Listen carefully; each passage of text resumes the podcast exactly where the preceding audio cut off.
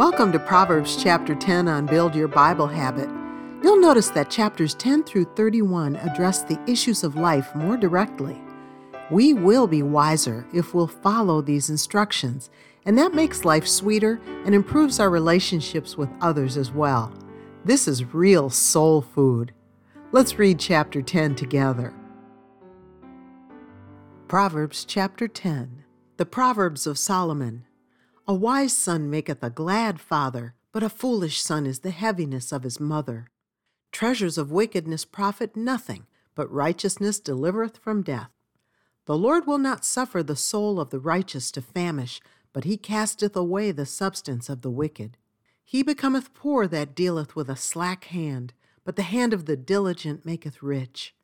He that gathereth in summer is a wise son, but he that sleepeth in harvest is a son that causeth shame.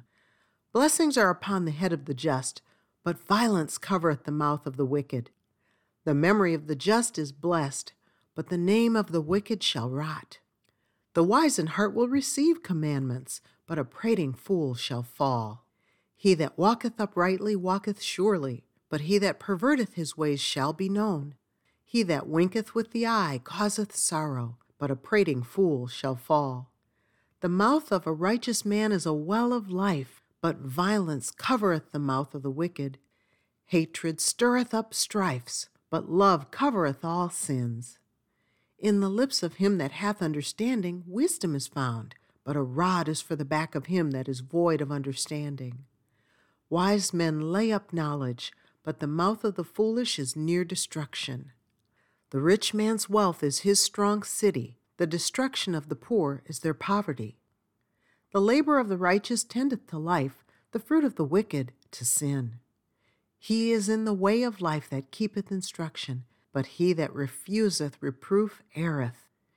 He that hideth hatred with lying lips, and he that uttereth a slander, is a fool. In the multitude of words there wanteth not sin, but he that refraineth his lips is wise. The tongue of the just is as choice silver, the heart of the wicked is little worth.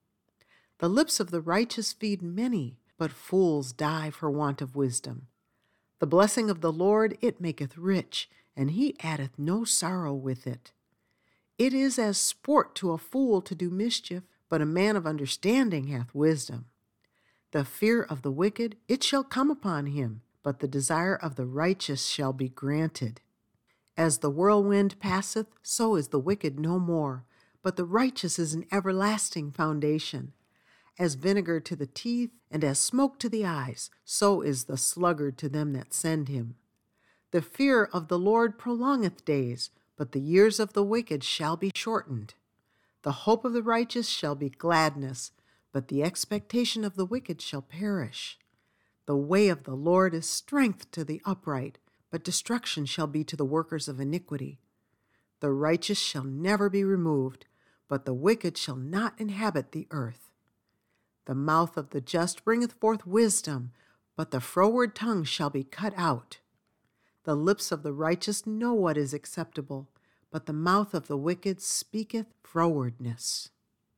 Reading a proverb a day will soon lead to deeper Bible study habits. The more we're in the Word, the greater our understanding of human nature and how we were meant to interact with one another. You'll notice God's careful instructions on how to handle life's matters wisely. God even helps us to avoid the common habit of talking too much, which saves us from creating our own dramas. Here's our reminder to put our tongues on a budget, found in Proverbs 10:19.